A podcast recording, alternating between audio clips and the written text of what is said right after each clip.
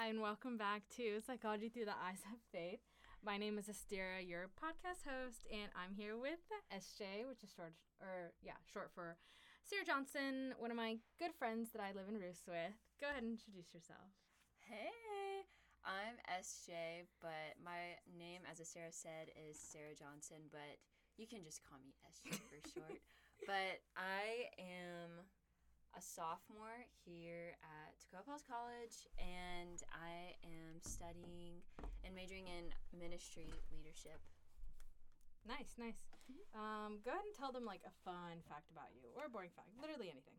Oh my gosh. Okay, so I literally have the deepest obsession with avocados. Like, I have. Is- eh, Okay, I literally love avocado so much, Sarah, Oh and you know this. Oh, I oh yeah. I love avocado toast, just eating up straight avocado. I honestly like I have avocado socks, PJs, stuffed Bro. animals. Like it is just a whole thing. It's thing. ridiculous. I, it's yes. but yeah, that is my fun fact. Already. So, basically, what we're gonna what we're talking about today is human trafficking, which is a subject that SJ has gotten into. Uh, I mean, how I mean, yeah. how much? I, guess. Um. So basically, like all my life, I've been I, I've felt led into ministry, um, but I didn't really know like what capacity that looked like. until a couple years ago. I went to, or I was a part of this gap year called Impact 360 Institute. Um, and a part of that gap year, we take a lot of trips, and one of them is an international trip, and it's in Brazil.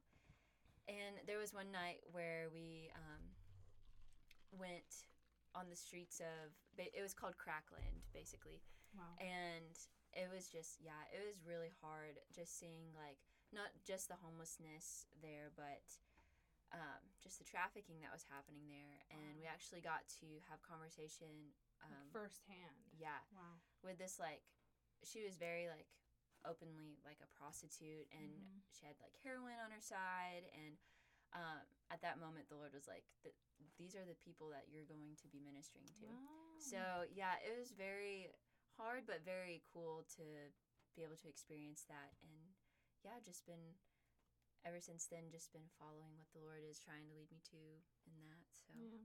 So I guess Yeah. that was going to be my first question. That's what got you interested in this ministry. yes, and definitely impact um the institute like really was a part of that um like calling that the Lord has placed on my heart. So Awesome. Okay, Very so cool. my next thing is talk to me a little bit, and the viewers or the listeners, Okay, the yeah. listeners, not the viewers. talk to us a little bit about the paper you recently wrote about human trafficking. Yeah. So this is funny that you mentioned that because we have um, in the ministry leadership department there's a class called ministry leadership in society and basically the whole class is kind of covering like different social issues that are happening around in our world that we're interested um, in in terms of ministry. Like there's people that maybe like have a focus with anxiety and depression or a focus on abortion. And but mine um, of course is centered on human trafficking. And um, throughout the semester we got to have like different stages. So like different papers about like what we would write um, over the topic. And it was so cool because i was like man like all i gotta do is just be passionate about this but no like i have learned so much about um, not only statistically about what's going on in that field but like also what i need um, as a leader to have in order to minister to those people. Um, uh, one of the biggest things that we learned about is how to have a faithful presence um, with those people because a lot of times it's such a dark field and like especially a dark form of ministering to others and so Mhm. like what does it look like to be faithfully present with other people and then Yeah. through that and um, yeah and i learned as i said earlier i learned a lot about like some statistics and I actually have some here Oh. yeah my Go ahead, go little- but um so I okay, so a little bit of context. I am really interested in ministering to like of course like victims and survivors of human trafficking, but like specifically people um, that are not accustomed to American life. So like Mhm. maybe it could be like refugees or just people of different cultures. And so I kind of looked at um, these statistics um, in an international view. Um, but it says modern enslavement of men, women, and children um, normally are seen in like vocational capacities. So it's like such in like agriculture Mm. or agriculture, Yeah. manufacturing, or domestic work, which I thought was very interesting because a lot of times like we think that It's like sex trafficking. A yeah lot of times. it like happens in like on the streets and stuff but Yeah. like no like it's happening it happens everywhere Mhm. and also i have like um, pakistan and india they actually have the highest rates of ex- sexual exploitation um, and they also have the highest rates of financial depravity and like those two things like coincide with each other and i Mm. thought that was really interesting because like a lot of third world world countries like are actually very vulnerable in this subject of like human trafficking so Mhm. yeah Very Those are cool. great statistics. Yeah. Um, yeah, that kind of goes into one of my points was um, what is it? I went on this website called I think it's SaveTheChildren.org when I was like Yeah. looking about stuff, and it says I was in, I wrote down that I was incredibly surprising, but also not very much so. That um, the United States is one of the most active sex trafficking countries in the world where exploitation of trafficking victims occurs in cities, suburban, and rural areas. How do you think people would react to that if they knew? if they knew that it happened in america Like the mo like sex trafficking in the most in America. Yeah, that's a really interesting question. I think that like when I um, was reading this question, it kind of brought me back to this idea of like what sin sin is and like Mhm. like just sin, the sin nature that um, we have not only in this world but specifically in the United States and not even concerning like human trafficking but I think that it's interesting that America like we as a society we're so good at hiding our sin we are so good at hiding like not being vulnerable. yeah, and just like holding things in and covering things up. And Mhm. I think that just America as a nation is very good at that. And we like to address the problem and talking about it, like whether it be on social media or um, like political websites or whatever. I think that we like to address the problem, but we don't like to take action in the way, in a biblical way um, and seeking people's highest good. Mhm. And I think that, um, yeah, for sure. I think um, Americans would be surprised at those statistics, but I don't think the church would, if that makes Really? sense. Oh yeah, yeah. Yeah, I think the church um, is growing and being actively aware of things like this. Um, Mhm. Yeah, I'm seeing that in like my classes, um, even just with the amount of people who want to lead in various ministry capacities. I think that we're trying to just humbly learn about specific areas and how we can love people well. Um, mainly, specifically, like in the states, but Yeah. um, yeah, Yeah. Nice. Um, yeah, and that gets me thinking about how you were saying like you know we think that it just happens on the streets but it, in actuality it happens in like everyday places. Yeah, and i think one thing that i found it was okay yeah do you remember i think it was last year do you remember micah's promise coming? Yes, did okay so i the, i think my first year here i think or maybe it was last year i can't remember. No it was last year yeah 'Cause this is my second year here it was like winter some the winter thing i don't know she was there the founder right that's Yes. the point um and she works with children who have been trafficked like that's the whole organization's like main goal Yeah. is to help those people and she was telling me how like this kind of thing mostly happens in like families and close communities. Yes. Mhm. And like when I started mm, like learning that more and more as I'm like cuz I tend to do my own research. I tend to like, yeah. you know, Yeah. like these know. subjects and like Google stuff on my own. Yeah, Yeah. It's, it's my thing.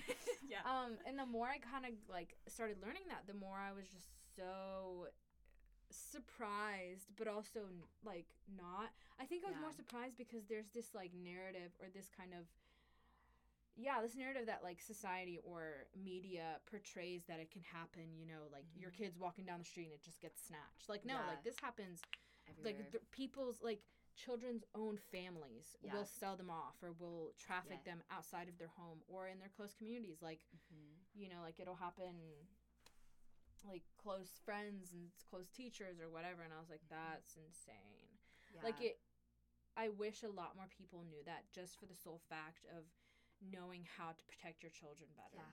you know Yeah, that's so interesting. It's funny. Micah's Promise is actually from my hometown, Oh, yeah, yeah, yeah, me Georgia. that. So yeah, represent Micah's Promise. but anyway, yeah, they are an awesome organization, and they're based on Micah six eight to oh, yeah. um, oh gosh, I'm gonna bu- butcher the verse, but to act justly, love righteously. oh my god You're gonna look it up. Thank Yeah. you, Sarah. I appreciate it. mm, what is it micah, Micah six eight. Six, eight. Uh, my Bible app is acting up. Oh, okay. He has told you, O man, what is good, and what does the Lord require of you, but to do justice and to love kindness and to walk humbly with your God. Yes. That's a good verse. Period. That was That- a good so good. I love that. But they're based on that, and um, they. It is like it's so cool because they not only um, what you were talking about, like kind of educate people and talking about how that can literally happen within a household, Yeah. but um, they help um, empower women, um, specifically in the area of Columbus, to just talk about their stories, and it's it's really cool. But um, what you were talking about about like what it looks like for um, like parents to like protect their children, like because it doesn't just happen like on the streets; it happens in the home too. And I was thinking about that, and just like um, processing like what that actually looks like for parents to protect their children. Um, and I think a lot of times, like, people think the best way to protect their children is to, like, physically move them or, Mhm. like, place them in their church youth group or to fi- like to physically do something Mhm. about um, their presence and like what where they're at Yeah. but in actuality like in order to do that in order to protect your children i think the best way to do that is to actually like have a relationship with them. Um like and we see that in deuteronomy 6 when um it, the shema went and it's talking about like how to what the house or what the home is supposed to look like. Like the home is supposed to be a place where we not only like care for our children like with their physical needs but it's supposed to be a place where we fill them with nourishment and like we teach them and Yeah. we have a- an actual relationship with them we disciple them Mhm. and if that were the case if um, most homes if if all homes were like that then i think then protection would like come soon Mhm. after because um, those children would be able to build that trust with their parents Yeah. in um, not only like with wisdom and like what they had to say but in Mhm. actually protecting them Yeah. and um, yeah yeah that's all i gotta say about that Yeah. It what was I gonna say? Um that made me think I definitely agree and it makes me think about how like I am such a big advocate for that about Yeah. like parents having a good, healthy, emotional, spiritual Mhm. relationship with their kids because like I talked about in like previous episodes that that's what leads to a healthy independent adult and a kid Yeah. also in that time who knows like ha- they have a safe base to go to so Mm. it's like it kind of like when you were talking about that it made me think of how like me and the founder were like even talked about how like this also happens with kids who have access to social media and access to the internet and they take they get themselves in a part of you know the internet where people are like tra- like predators are trying to get them and trying to lure them and trying to you know send them images and like Yeah. things like that and find them. And when you don't have that kind of connection with your child they're much less likely to go to you about that. They're much more likely to find you know validation there or to not have that discernment to like not entertain that yeah. so I think that's that's why it's so important because it's like when they do have that safe base, they see that happening, especially when you educate them about that. I think like I'm a Yeah. big advocate for that too. Is like educate your kids about stuff like this, Yeah. even if it's uncomfortable. Like it's so important. Yes. I And when you do, they're gonna be like, "This is not right. This is like Mhm. this is dangerous. I need to tell my mom or dad." yeah. And like one big thing that always irks me is like when parents like meet that kind of honesty with like Mm. Anger or like you know they get riled up and they get like I can't believe you got into this and all that stuff and I'm like okay when you do that though like did you really feel like if somebody did that to you imagine you go to a cop and you're like somebody just you know threatened to shoot me with their gun like literally like showed me their gun and said they were gonna shoot me and the cop is just like why would you even go into that place? Like why would you do this and like started battering you? Like clearly you're not going to want to go back to that you're not going to want to go that back to that station you're not Yeah. going to think that you're safe there you're not going to think that you're going to mm. get help there so it's like when you meet your children with that kind of attitude of course they're not going to think you as their safe base anymore you They're have to meet them You. yeah, Yeah. you know anyways that was my little rant no, I appreciate that. We're all here for the rant.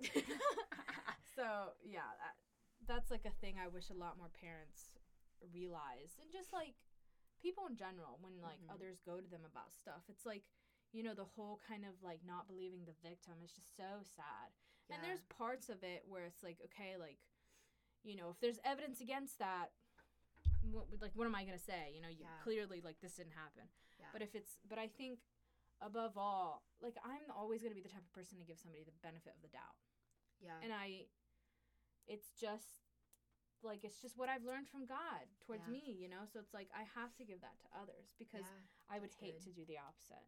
Yeah.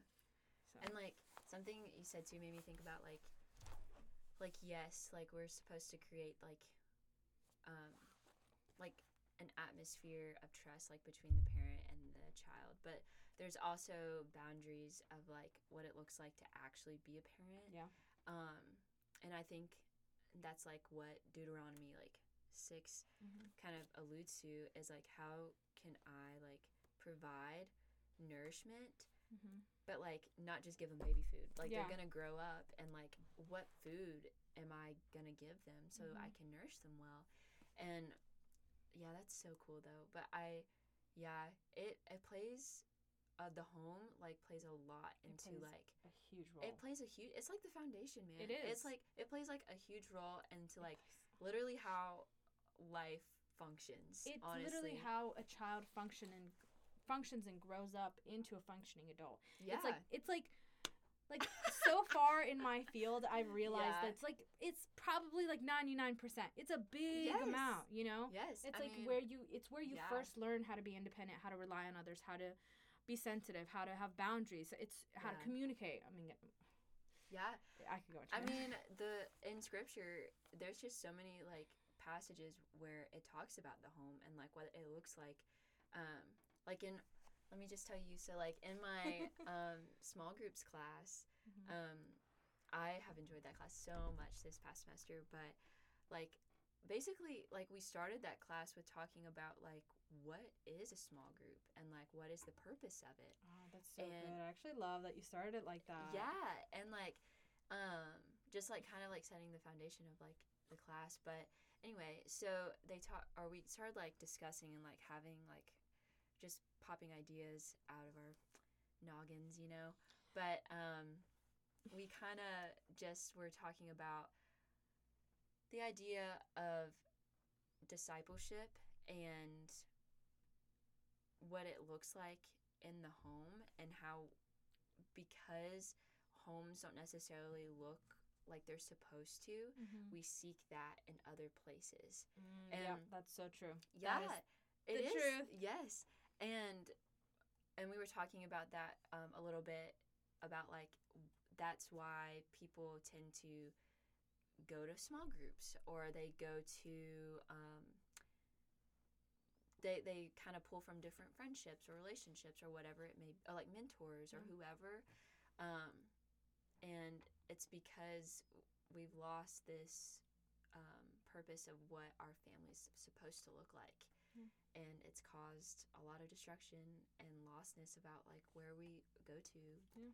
so It definitely is because if I've seen it, I mean, not only in like society and other people's lives, but my own life, and how like you know when you don't have a stable home and when you don't feel, especially especially emotionally or physically safe in your own home, yeah you're going to seek that somewhere else, whether you realize Yeah. it or not. Like you're drawn to it, and you're like because at your core, Mhm. you want to be accepted and you want to be loved and you want Yeah. to be safe like like ki Mhm. if, if you're talking even about um i think it's Ma- maslow's like hierarchy of needs his yeah most base one is like a home food and shelter i think so it's Mhm. like your most basic needs if you can't even get those like those Mm. are like if you can't even feel safety like Mm. you're gonna go somewhere else and yeah yeah, I think it definitely does play a big role, and I think that's why people need to take their home life, like how they're shepherding their own flock, so seriously. yeah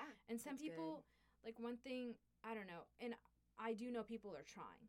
One one of my biggest things that I will say I've realized, kind of like ta- since we're talking about this, Mhm. is people are trying and they're doing it, but I don't. I think some people, because I've I've been convicted of this also.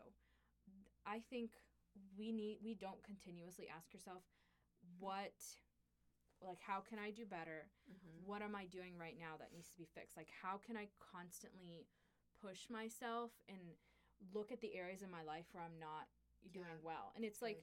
I think with some people or maybe some families, it's like there's constant complaint of like, oh, like this is going wrong. I don't Mhm. like this. I don't like this. And it's like, like they still have a faith, but it's like they either focus on all the good or all the bad. But it's just like, yeah where are the flaws of yours that you're focusing how can on? you go from this Yeah. yeah Exactly. It's like if you're not if you're not constantly seeking out the areas in which you're not growing or you're doing the Mhm. opposite of like backtracking at, then I'm going to be honest, it, I think it's that's a big way in which your faith can grow. And it's like you can grow your faith by shepherding the things that you have like gifts in, Mhm. but I think like the places where you Mhm. sh- like you're not doing well or other people Yeah. are like this is like a problem that you have and you're not doing well it's like you Yeah. have you have to be humble enough and you should Yeah. be humble enough to listen to those people and not get defensive and not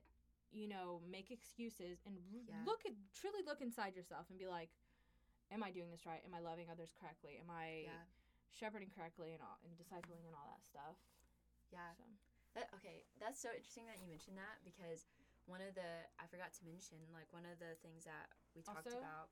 Yeah. um, we should also circle back to our main topic after Yes. this. After this. Well, I this is gonna circle back. Okay. Um, but about like um, my paper and how I was talking about like human trafficking, but what are the core values of what I as a leader like want to carry out and um, what I want like the victims and the survivors to also carry out as well um, as like we work together and stuff like that and those h- values are hope and holiness and what you were talking about in like growth and wanting to grow from um, what you've come from or like Mhm. what you've been through kind of just like talking about that there the hope that we carry is an eternal hope and it cannot it can't be shaken and yeah it's on a firm foundation girl and it can't be shaken and so like because we have that hope we can rest in it and rest assured we can grow um, from our life circumstances in holiness and um, because of the hope that we have in the Lord. So I just wanted to mention that little thing. That's good, and it, Yeah. it what like what the thought that came in my head when you said that is like that's what makes our faith I think so much more different than any other religion Yeah. or thing in the world. It's like Mhm. we have a hope and we have a faith that is so everlasting and so unshaken Yeah. versus like other people it's like they find I've noticed it's like they find hope in things that are so temporary or like Yeah. things that frankly sometimes don't even make sense but it's like when you have a hope that's past death past Yeah. I don't know I, I can't even say past eternity there's no past eternity but it's like in eternity Yeah. and a relationship with somebody that's bro like all about you i just it's it's so good That's a word right Um, there. so um let's see i guess one thing that i wanted to mention is one time i saw a video of a woman talking about people rarely staying in this line of work because of Yeah. how like emotionally demanding it is what are your thoughts on that Yeah. Okay, that is such a good question. So I it reminded me. Okay, so I went to um, I had like a meeting with one of my professors sometime last year, and we had to do um, like this personality test, and I basically was like over ninety percent like empathetic, and wow. he was like, "Well, what do you want to do with like ministry? Like, what does that look like for you?" And I was like explaining to him that I want to work with victims of human trafficking. He was like, "Wow, you you rate high like on the scoreboard for empathy. Like, what Mhm. is, what do you think? What does that look like for you?" And I was explaining and everything, and basically he was um, saying that it's not bad to have empathy. mm-hmm. It's actually a really good thing. oh my gosh yes but it's how we contain it Mhm. um, and how we manage it with any type of ministry or any type of work, honestly, but specifically in this area of ministry, how do I contain it well in a way Mhm. that best serves other people? Yeah. Because I can have so much empathy and I'm eventually like going to take on the burdens of people to a point where Yeah. I'm run thin and where I'm burnt out. So it's been really interesting, like having conversations um, with people in the department that I'm in, uh, with professors and all, just like talking about what does it look like for me to care for myself Mm-hmm. um, and to manage like my empathy. Um, not that it's a bad thing, but like how do I manage the gift that the Lord has Yeah. given me in that capacity? But um, yeah, I don't think it's bad to have empathy and to care a lot, but I do think that um, it is even more so important for us to manage it well oh um, yeah in like this demanding field. So Oh yeah, because there's there's we all have limits as humans. Yeah. You know, we're we're finite creatures, and and I I'm that's a big that's another thing I'm a big advocate is about is Yeah. Empathy, and I believe every Yeah. single everyone should have. em- If you don't have empathy, you don't have relationship. yeah. Like truly, you don't because you don't know how to you don't know how to sit with somebody in their problems and like care for them like Jesus does for Yeah. you. You know That's what I mean? good. And when you say that, if you're basically talking about boundaries. You have boundaries with the people around you, saying like, "I'm I can empathize with you. There are times when I can't because I Mhm. like physically or emotionally cannot. Like I need to replenish myself." And then you have boundaries with yourself where you're like, "Okay, like I have to say no. Yeah. Although I hate saying no, Mhm. you have to. yeah. Like it's Mm. even like okay, Ow, my back. Um." Crack a lacking. there's actually okay like this one verse i found i was reading i read like psalms every day or maybe it was proverbs but it was um i just read it i think today maybe or yesterday mm, hold on i'm almost there it's the Bible app, man. It'll get you. Come on. I know I just did it. Um, it's about like saying yes or no, like only saying yes or no. Can't remember where it is. Dun, dun, what in the world? Anyways, it's like either it's either in I think it was Jesus that was like talking about it in Matthew. Hmm. And um he was talking about something, but at the end of it he was just like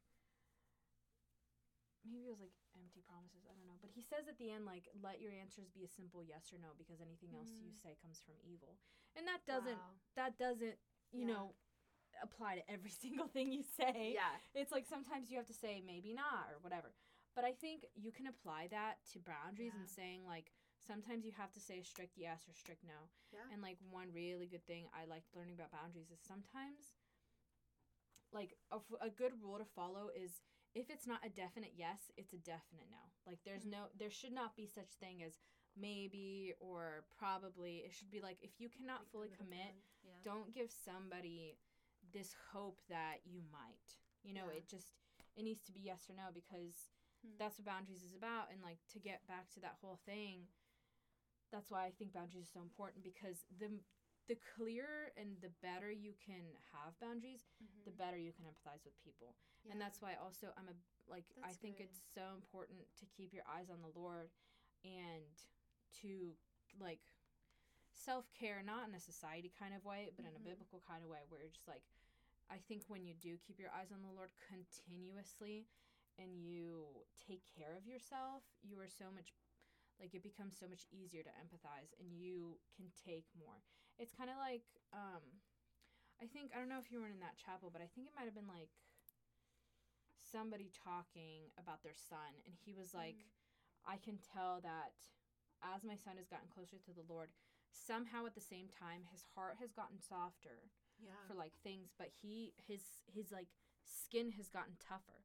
Like he can take more things, he can listen to more things that are like emotionally draining and like he can get Mhm. through more things because he has that foundation of God. Yeah. But he has such a soft heart to like empathize and be there for people. And I'm like, it's only God that can make those two contradicting things happen. Yes, that's so good. And oh gosh, that reminds me. I think it was. I feel like I'm gonna butcher this saying too, but it's like uh, I think it says that our closeness with God is represented in like how we are with people. I Mhm. mean, I know that's like very basic and just like our daily walk with the Lord and like what that looks like. But I think it's just so true. Like the more you grow in your intimacy with God, not in just the knowledge of the Lord, yeah. but in your actual intimacy with God. Yeah, like being vulnerable and all that. yes, then that like what you were talking about with empathy, that our natural gifts that the Lord has given us will grow Mhm. in that way. And I just think, ah, that's so good. Yeah. I love that. Yeah. Period. Um, so okay, hold on. Um,